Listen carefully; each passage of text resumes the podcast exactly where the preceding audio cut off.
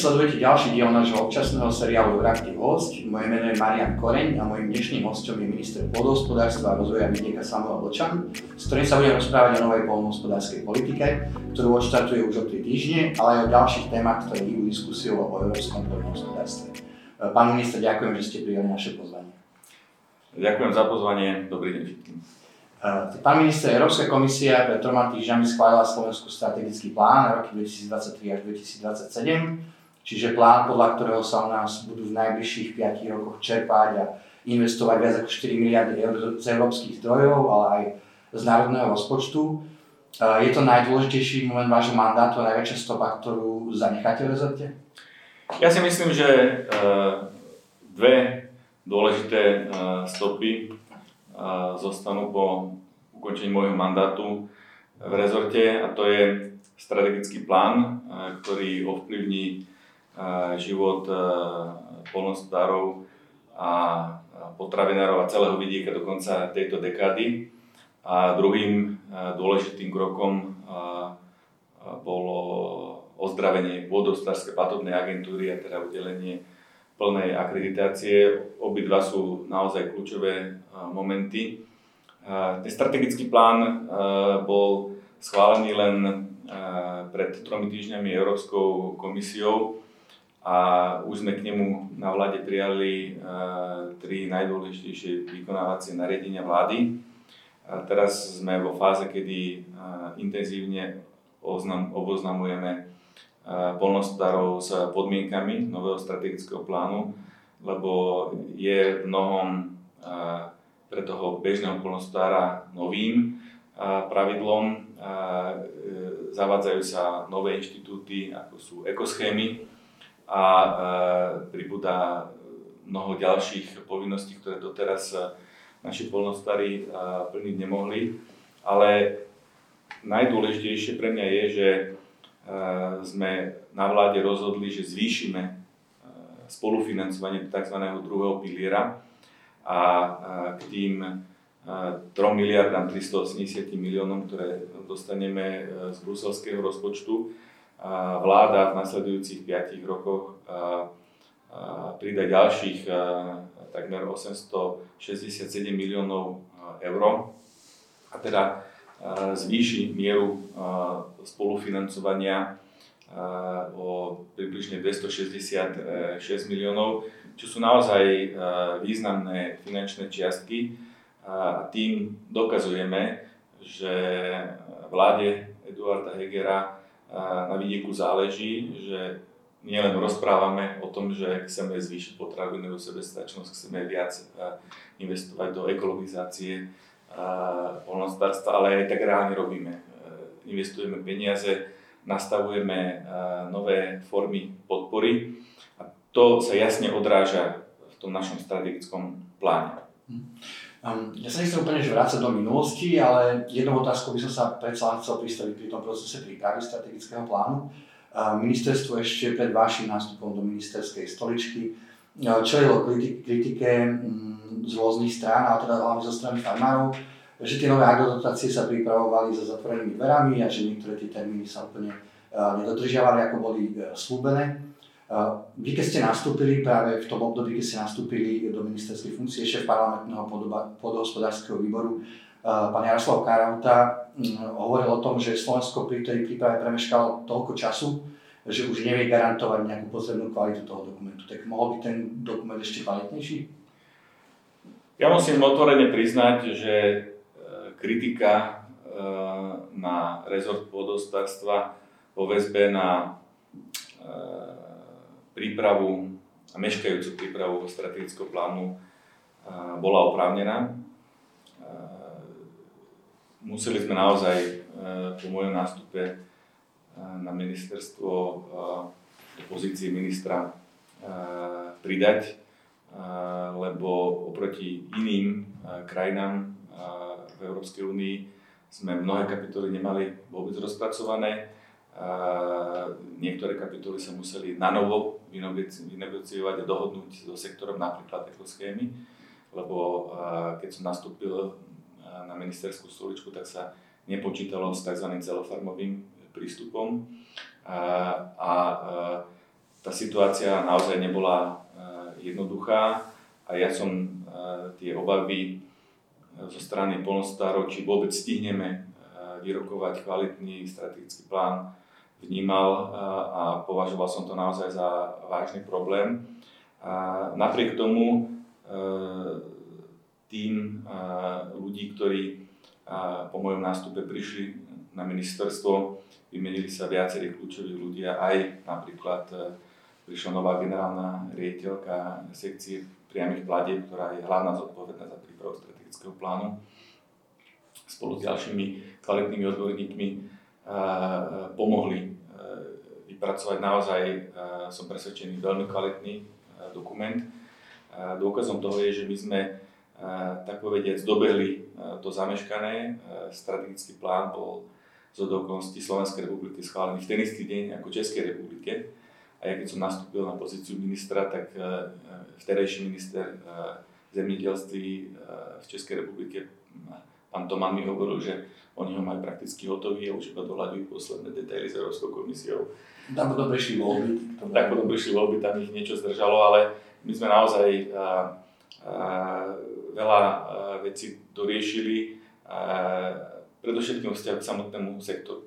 Že sme dokázali ten sektor presvedčiť, že je potrebné znížiť tú podporu v rámci prvého piliera tých priamych platieb na hektár a sústrediť sa na podporu tej špeciálnej rastlinnej výroby, živočíšnej výroby. A nebolo to na začiatku jednoduché, lebo ten tlak, aby sa pokračovalo v tej tzv. Jahnátkovej schéme alebo jahnátkovom sendviči, že sa berú peniaze z toho zásluhového druhého piliera a presúvajú sa do prvého piliera, bol naozaj veľký, lebo údajne za tým boli rôzne schémy, ako niektorí sprostredkovatelia údajne pomáhali poberateľom priamych platieb z prvého piliera vyplňať nejaké formuláre a takým spôsobom mohli do rôznych aj netransparentných korupčných schém odchádzať milióny, lebo sa milióny presúvali z druhého do prvého piliera a tomu tlaku, žiaľ, podľahol aj môj predchodca, bývalý minister Mičovský, a presunul 33 miliónov z druhého do prvého piliera. My sme povedali, že s touto praxou končíme už tento rok a nebudeme pokračovať ani v novom strategickom pláne. Práve naopak, my chceme presunúť nejakú čiastku zdrojov z prvého do druhého piliera, aby sme motivovali slovenských poľnohospodárov k tej produkcii, ktorú potrebujeme, teda k produkcii zeleniny, ovocia, zemiakov, k produkcii živočíšnej výroby, teda produkcii mäsa, mlieka, lebo tam máme najväčšie problémy, tam máme nízku potrebnú sebestačnosť, ktorá v čase krízy je naozaj dôležitá. A verím, že aj to samotné nastavenie jednotlivých podpor, lebo vy v rámci toho strategického plánu nastavujete množstvo komponentov a vy musíte synchronizovať, aby si jednotlivé opatrenia neprotirečili a aby ste v konečnom dôsledku v tom zložitom mechanizme dosiahli ten synergický účinok tej pomoci, ktorá jednoducho bude na jednej strane plniť všetky tie ekologizačné potreby, ktoré cítime my sami na Slovensku a záleží na tej ekologizácii aj Bruselu, celkom logicky, aby sme to skĺbili so zvýšením konkurencieschopnosti agropotravinárskeho sektoru na Slovensku, ktorý žiaľ posledných viac ako 30 rokov upadal. To si povedzme otvorene. Tá nešťastná privatizácia do začiatku 90. rokov ešte za vlád Vladimíra Mečiara v kombinácii so zlým uchopením novej poľnohospodárskej politiky predchádzajúcimi vládnymi garnitúrami poznačené rôznymi korupčnými kauzami typu dobytkár. To spolu s tým tlakom konkurencie zo zahraničia pôsobili devastačne dlhé dekády na celý agropotravinársky sektor a Tie predchádzajúce vlády síce rozprávali, áno, potravinová sebestačnosť je pre nás dôležitá. Je nám ľúto, že nám klesá podiel slovenských potravín na pultoch predajní, ale reálne žiadna doterajšia vláda preto neurobila nič, ani že by zobrala viac zdrojov zo štátneho rozpočtu a podporili tých poľnohospodárov, ani že by jednoducho nastavili lepšie a transparentnejšie schémy. A som presvedčený, že práve tie korupčné kauzy, ktoré prechádzali do vlády v minulosti z jedného ministra na druhého, pôsobili ešte negatívnejšie na celý sektor ako ten samotný fiškálny alebo finančný dopad tej ktorej korupčnej kauzy. Čiže chápem to správne, že keď sa bude robiť za tých 5 rokov nejaký odpočet toho, čo sa zvládlo, alebo že či ten strategický plán bol úspešný, tak teraz bude tým najdôležitejším ukazovateľom to, ako sa zvýšila potravinová sebestačnosť? Pre mňa bude najdôležitejším ukazovateľom, ako sa zvýšila atraktivita agropotravinárskeho sektoru pre investorov, pre banky, pre mladých ľudí, pre zamestnancov, lebo to je najlepším ukazovateľom, aká časť národného hospodárstva sa vám vyvíja najlepšie. Bohužiaľ, ten agropotravinársky sektor trpí veľkým investičným dlhom, trpí nie najlepším renomé v spoločnosti vďaka tým problematickým kauzám v minulosti. A ako som povedal, v minulosti bol naozaj na okraji záujmu predchádzajúcich politických garnitúr. Pritom ide o veľmi dôležitý prvok v národnom hospodárstve každej krajiny. Viete, s prácou právnika sa možno, že stretnete raz, dva razy do života, ale s výsledkami práce poľnohospodára sa stretnete minimálne 3-krát do dňa. Ten poľnohospodársky sektor má veľký potenciál na rozvoj na Slovensku z dôvodu, že má tradíciu, sme krajina mierneho klimatického pásma, máme dostatok vody, ktorá nám spadne z nebies, lebo sme na Karpatskom oblúku. My keď sa naučíme tú vodu zadržať, ozdravíme našu pôdu, že udržíme viac tej vody v krajine pre poľnohospodárskú produkciu, že napríklad zvýšime podiel organického uhlíka v pôde. To všetko mi hovorí o tom, že z hľadiska stredno- a dlhodobého vývoja je to veľmi perspektívne odvetvie, ktoré, keď sa nám podarí teraz aj vďaka týmto mimoriadnym finančným injekciám a novonastavenej strategickej politike v rámci strategického plánu zatraktívniť, tak samotný ten sektor bude priťahovať nových investorov, nové myšlienky, inovácie, lebo to nepôjde do nekonečna len posílať peniaze do agropotravinárskeho sektora a zvyšovať podiel priamých a iných platieb na celkových príjmoch. To poľnohospodárstvo sa musí postaviť na vlastné nohy, byť konkurencieschopné a byť samé generátorom ďalšieho pozitívneho vývoja. A teda keď hovoríte o tej atraktivite a konkurencieschopnosti, ja sa to možno spýtam ešte trošku inak, že pre vás je nejaký, pre vás osobne možno nejaký merateľný ukazovateľ naozaj na konci toho programového obdobia, ktorý bude pre vás dôležitý. Je to napríklad dôležité jednak aj pre nás novinárov, ale samozrejme aj z toho dôvodu, že či budeme vedieť, či sa naozaj ten agrosektor niekam pohol, či vás bude zaujímať naozaj tá sebestačnosť za jednotlivé tie komodity, ktoré ste si určili ako cieľ, alebo to bude zmena toho negatívneho rozdielu medzi tým koľko Slovensko potravín dováža potravín alebo vyváža, alebo to bude zisk agrosektora za jeden rok. Je niečo taký merateľný ukazovateľ, ktorý pre vás je najdôležitejší? Podľa mňa najväčšiu výpovednú schopnosť má pomerový ukazovateľ podielu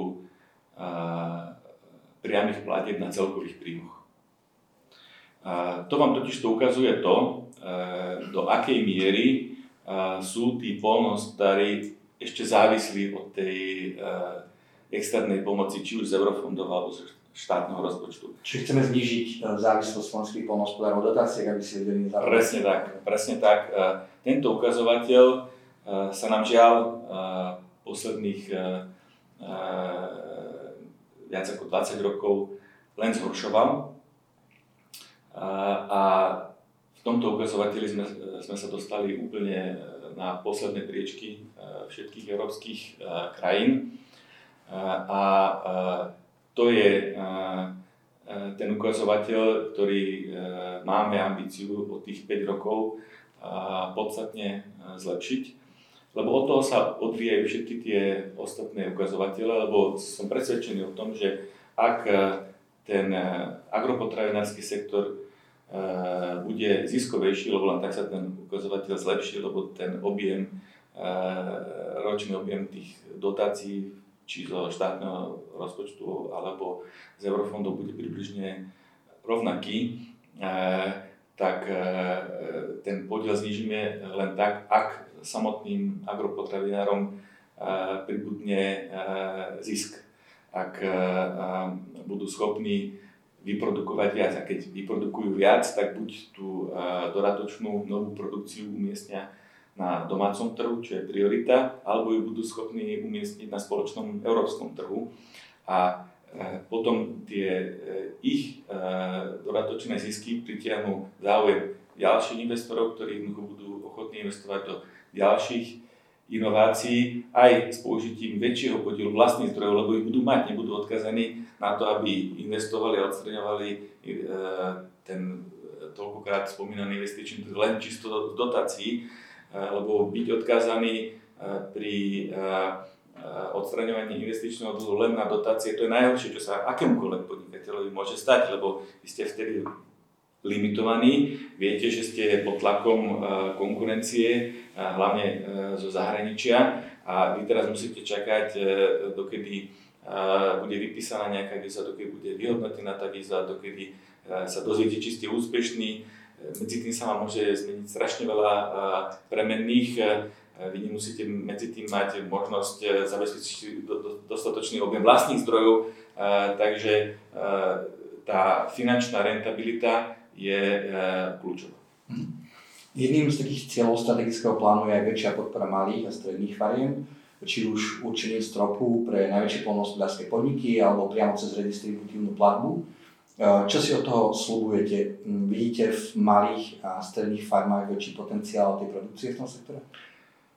My sme mali odvahu zaviesť stropovanie priamych platieb na úrovni 66 000 eur.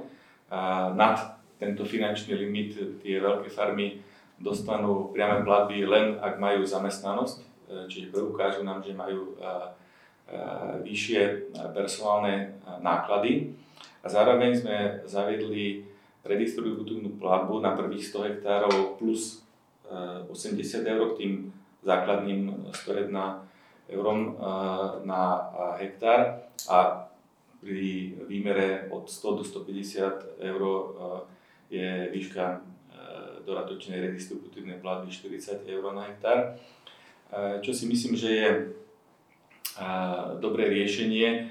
A áno, hovoríme o pozitívnej diskriminácii tých menších stredných farmárov. My okrem týchto podpor podporujeme aj mladých a začínajúcich farmárov, konkrétne 15 000 na prípravu projektu a 50 000 na rozbeh tej farmy. Je dôležité, aby sme práve z toho segmentu malých a stredných farmárov vedeli generovať dostatočný prílev nových tak podnikateľov, tak pracovníkov do nášho sektora. To, čo budeme do budúcnosti pozorovať, je, by som povedal, taká konsolidácia na jednej strane pri tých veľkých producentov, veľkých farmách, a pri tých malých a stredných farmách. Každý bude mať to svoje portfólio a verím, že každý bude stavať na tých svojich výhodách. Samozrejme, tí veľkí budú mať úspory z rozsahu a tí malí budú vedieť byť o mnoho flexibilnejší budú sa vedieť orientovať povedzme na regionálne potraviny, produkciu previazanú s miestnymi spracovateľmi a potravinármi, čo im umožní predávať svoje produkty s vyššou pridanou hodnotou ako tí, ktorí budú produkovať vo veľkom a budú sa musieť spoliehať na úspory z rozsahu, aby boli konkurencieschopní na celoeurópskom trhu. Podobu strategického plánu a teda nastavenia nových agrodotácií pochopiteľne do veľkej miery určila reforma spoločnej poľnohospodárskej politiky, na ktorej sa dohodla Európska únia. A tá posledná reforma kladie dôraz hlavne na zlepšenie ekologického výkonu poľnohospodárstva. Medzičasom vznikla v Európskej únii aj potravinová stratégia Farm to Fork, teda z farmy na stôl, ktorá pre európske poľnohospodárstvo kladí veľa ambicióznych cieľov, ktoré majú zaistiť, že produkcia potravín bude šetrnejšia k prírode a ku klíme. A je teda tento trend vo všeobecnosti v súlade s tým, čo potrebuje aj slovenské poľnohospodárstvo? Určite áno. Aj slovenské poľnohospodárstvo potrebuje budovanie tzv. Prvkov zelenej a modrej infraštruktúry. My potrebujeme omnoho šetrnejšie postupy v poľnohospodárstve. Potrebujeme sa lepšie starať o našu pôdu. Je to dôležité nielen pre naše ďalšie generácie, ale celkovo preto, aby stále väčší počet obyvateľov na planete Zem bolo možné uživiť. Ja viem, že z toho krátkodobého hľadiska sú všetky tieto tzv. Ekologizačné opatrenia spojené s buď obmedzením produkcie alebo s dodatočnými nákladmi pre poľnohospodárov. A preto ja vždy opakujem, že by nebolo spravodlivé, aby tieto náklady zelenej transformácie niesli na svojich ramenách len poľnohospodári. V tomto smere ministerstvo je a aj bude v budúcnosti partnerom a oporou slovenským farmárom, aby zvládli túto zelenú transformáciu, aby sme vedeli rozložiť tie náklady na budovanie povedzme tých remízok a suchých pôldrov a deliacich pásov medzi samotných poľnohospodárov a verejnú správu, verejné zdroje. Nebude to jednoduché, ale posledné stretnutia s poľnohospodármi mi ukázali, že oni sami tomu rozumejú, že je to dôležité z toho stredno- a dlhodobého hľadiska. Ja som veľmi rád, že pochopili, že nemôžeme pokračovať v praxi intenzívnej poľnohospodárskej výroby na viac ako 100 hektárových monokultúrnych parcelách, že potrebujeme tie parcele zmenšiť a nový strategický plán počíta s tým, že maximálna výmera pre jednu plodinu danej parcely nesmie presiahnuť 50 hektárov, v chránených územiach iba 20 hektárov, že tie jednotlivé parcely musia byť rozdelené tzv. Ekopásmi v šírke 12 metrov. Je to podmienka na dodatočné čerpanie zdrojov od myslím 61 až do 91 euro na hektár a veríme, že týmito povedzme novými ekopásmi nám pribudne do krajiny viac ako 13 500 hektárov plôch, kde budú môcť žiť zvieratá, hmyz, opeľovače, včely, že nám to pomôže skvalitniť biodiverzitu, že pomôžeme matke prírode, ktorú teraz nazývame tak stroho životné prostredie. Uvidíme, koľko poľnohospodárov sa na hneď prvý rok. To sa spýtal, tie schémy sú dobrovoľné, či už viete, že aký podiel poľnohospodárov? My robíme všetko preto a investujeme naozaj veľa času a energie do tej kvalitnej osvety, aby sme tým poľnohospodárom vysvetlili, že sa tých ekoschém nemusia báť, že im prinesú dodatočné zlepšenie podmienok na samotné pestovanie plodín a aj chov zvierat. Tie ekologizačné opatrenia sú nielen pri rastlinnej výrobe, ale aj pri živočíšnej výrobe. Tá naša ambícia je, aby sme dosiahli nielen 20% povedzme ekologickej výroby do roku 2030, ale aby sme aj 46% všetkých hospodárskych zvierat dosiahli v režime veľmi dobrých životných podmienok. Ja chápem, že to je spojené s dodatočnými investíciami na výstavbu napríklad nových moderných maštalí, do povedzme rozšírenia pastevného chovu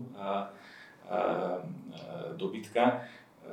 Chápem, že to všetko prinesie dodatočné náklady, potrebu nájsť nových zamestnancov, ale verím, že čo najviac poľnohospodárov sa nám do týchto ekoschém... Počítate ste, že to bude väčšina z nich? Je naša ambícia, aby už v prvom roku väčšina poľnohospodárov sa zapojila. Tá Európska komisia totiž to počíta s tým, že ide o úplne nové pravidlá, kde tým poľnohospodárom poskytneme, keď to porovnávame s tzv. Greeningom z terajšieho programového obdobia, o finančnú podporu s menšou alokáciou za viac práce, a preto je umožnená flexibilita, že tie zdroje, ktoré na ekoschémy neminieme prvé 2 roky, tak si môžeme presunúť do ďalšieho obdobia. A teda počíta sa s postupným nábehom a teda s postupným nárastom počtu poľnohospodárov, ktoré sa nám prihlásia do ekoschém.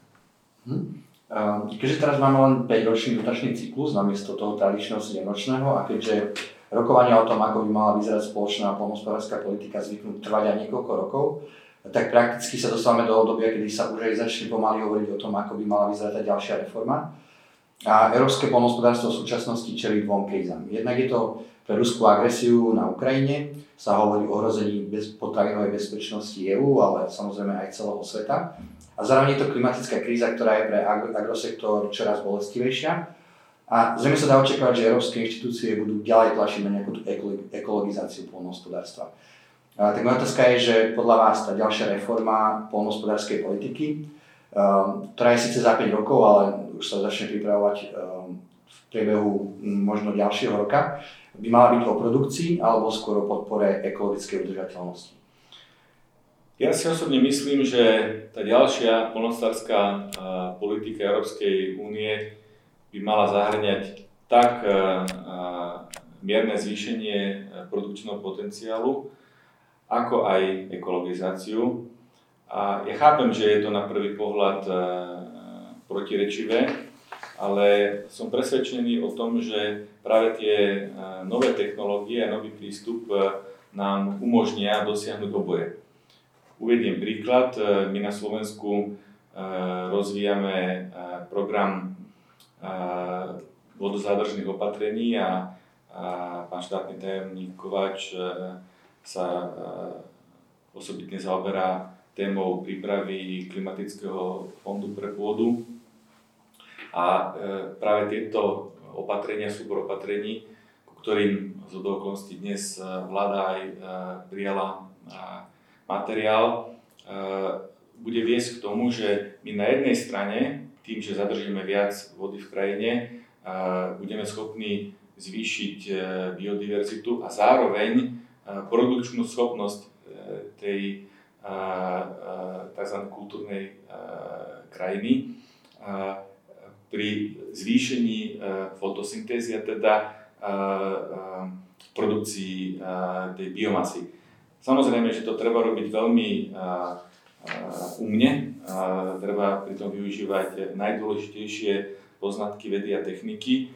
My už dneska rozpracovávame projekty, ako napríklad zabezpečiť zavlažovanie od koreňov, od koreňových systémov, čo je veľmi moderná technológia, kedy nemusíte vodu striekať hlavne v letných mesiacoch, kedy máte veľké straty na odpare vody, ale dostanete tú vodu priamo ku koreňom. Ja chápem, že to sú nové technológie, ale keď sa pozeráme na ten vývoj a tú transformáciu európskeho poľnohospodárstva, práve tieto moderné technológie nám môžu zabezpečiť oboje, ako som povedal, zvýšenie biodiverzity a zároveň mierne zvýšenie produkcie. Nedá sa očakávať, že budeme schopní za nasledujúcich 10-20 rokov za trojnásobiť produkciu poľnohospodárskych komodít a potravín v Európe. To si myslím ani nebude potrebné, ale práve kombináciou týchto nových technologických postupov a umožnením používania aj nových prístupov pri šľachtení rastlín a aj živočíchov nám môže ukázať to správne riešenie do budúcnosti. Tak to bola posledná otázka a posledná odpoveď, pán minister. Ďakujem, že ste prijali naše pozvanie. Ďakujem za rozhovor. A ďakujem takisto Európskej komisii za finančnú podporu, vďaka ktorej mohol tento rozhovor.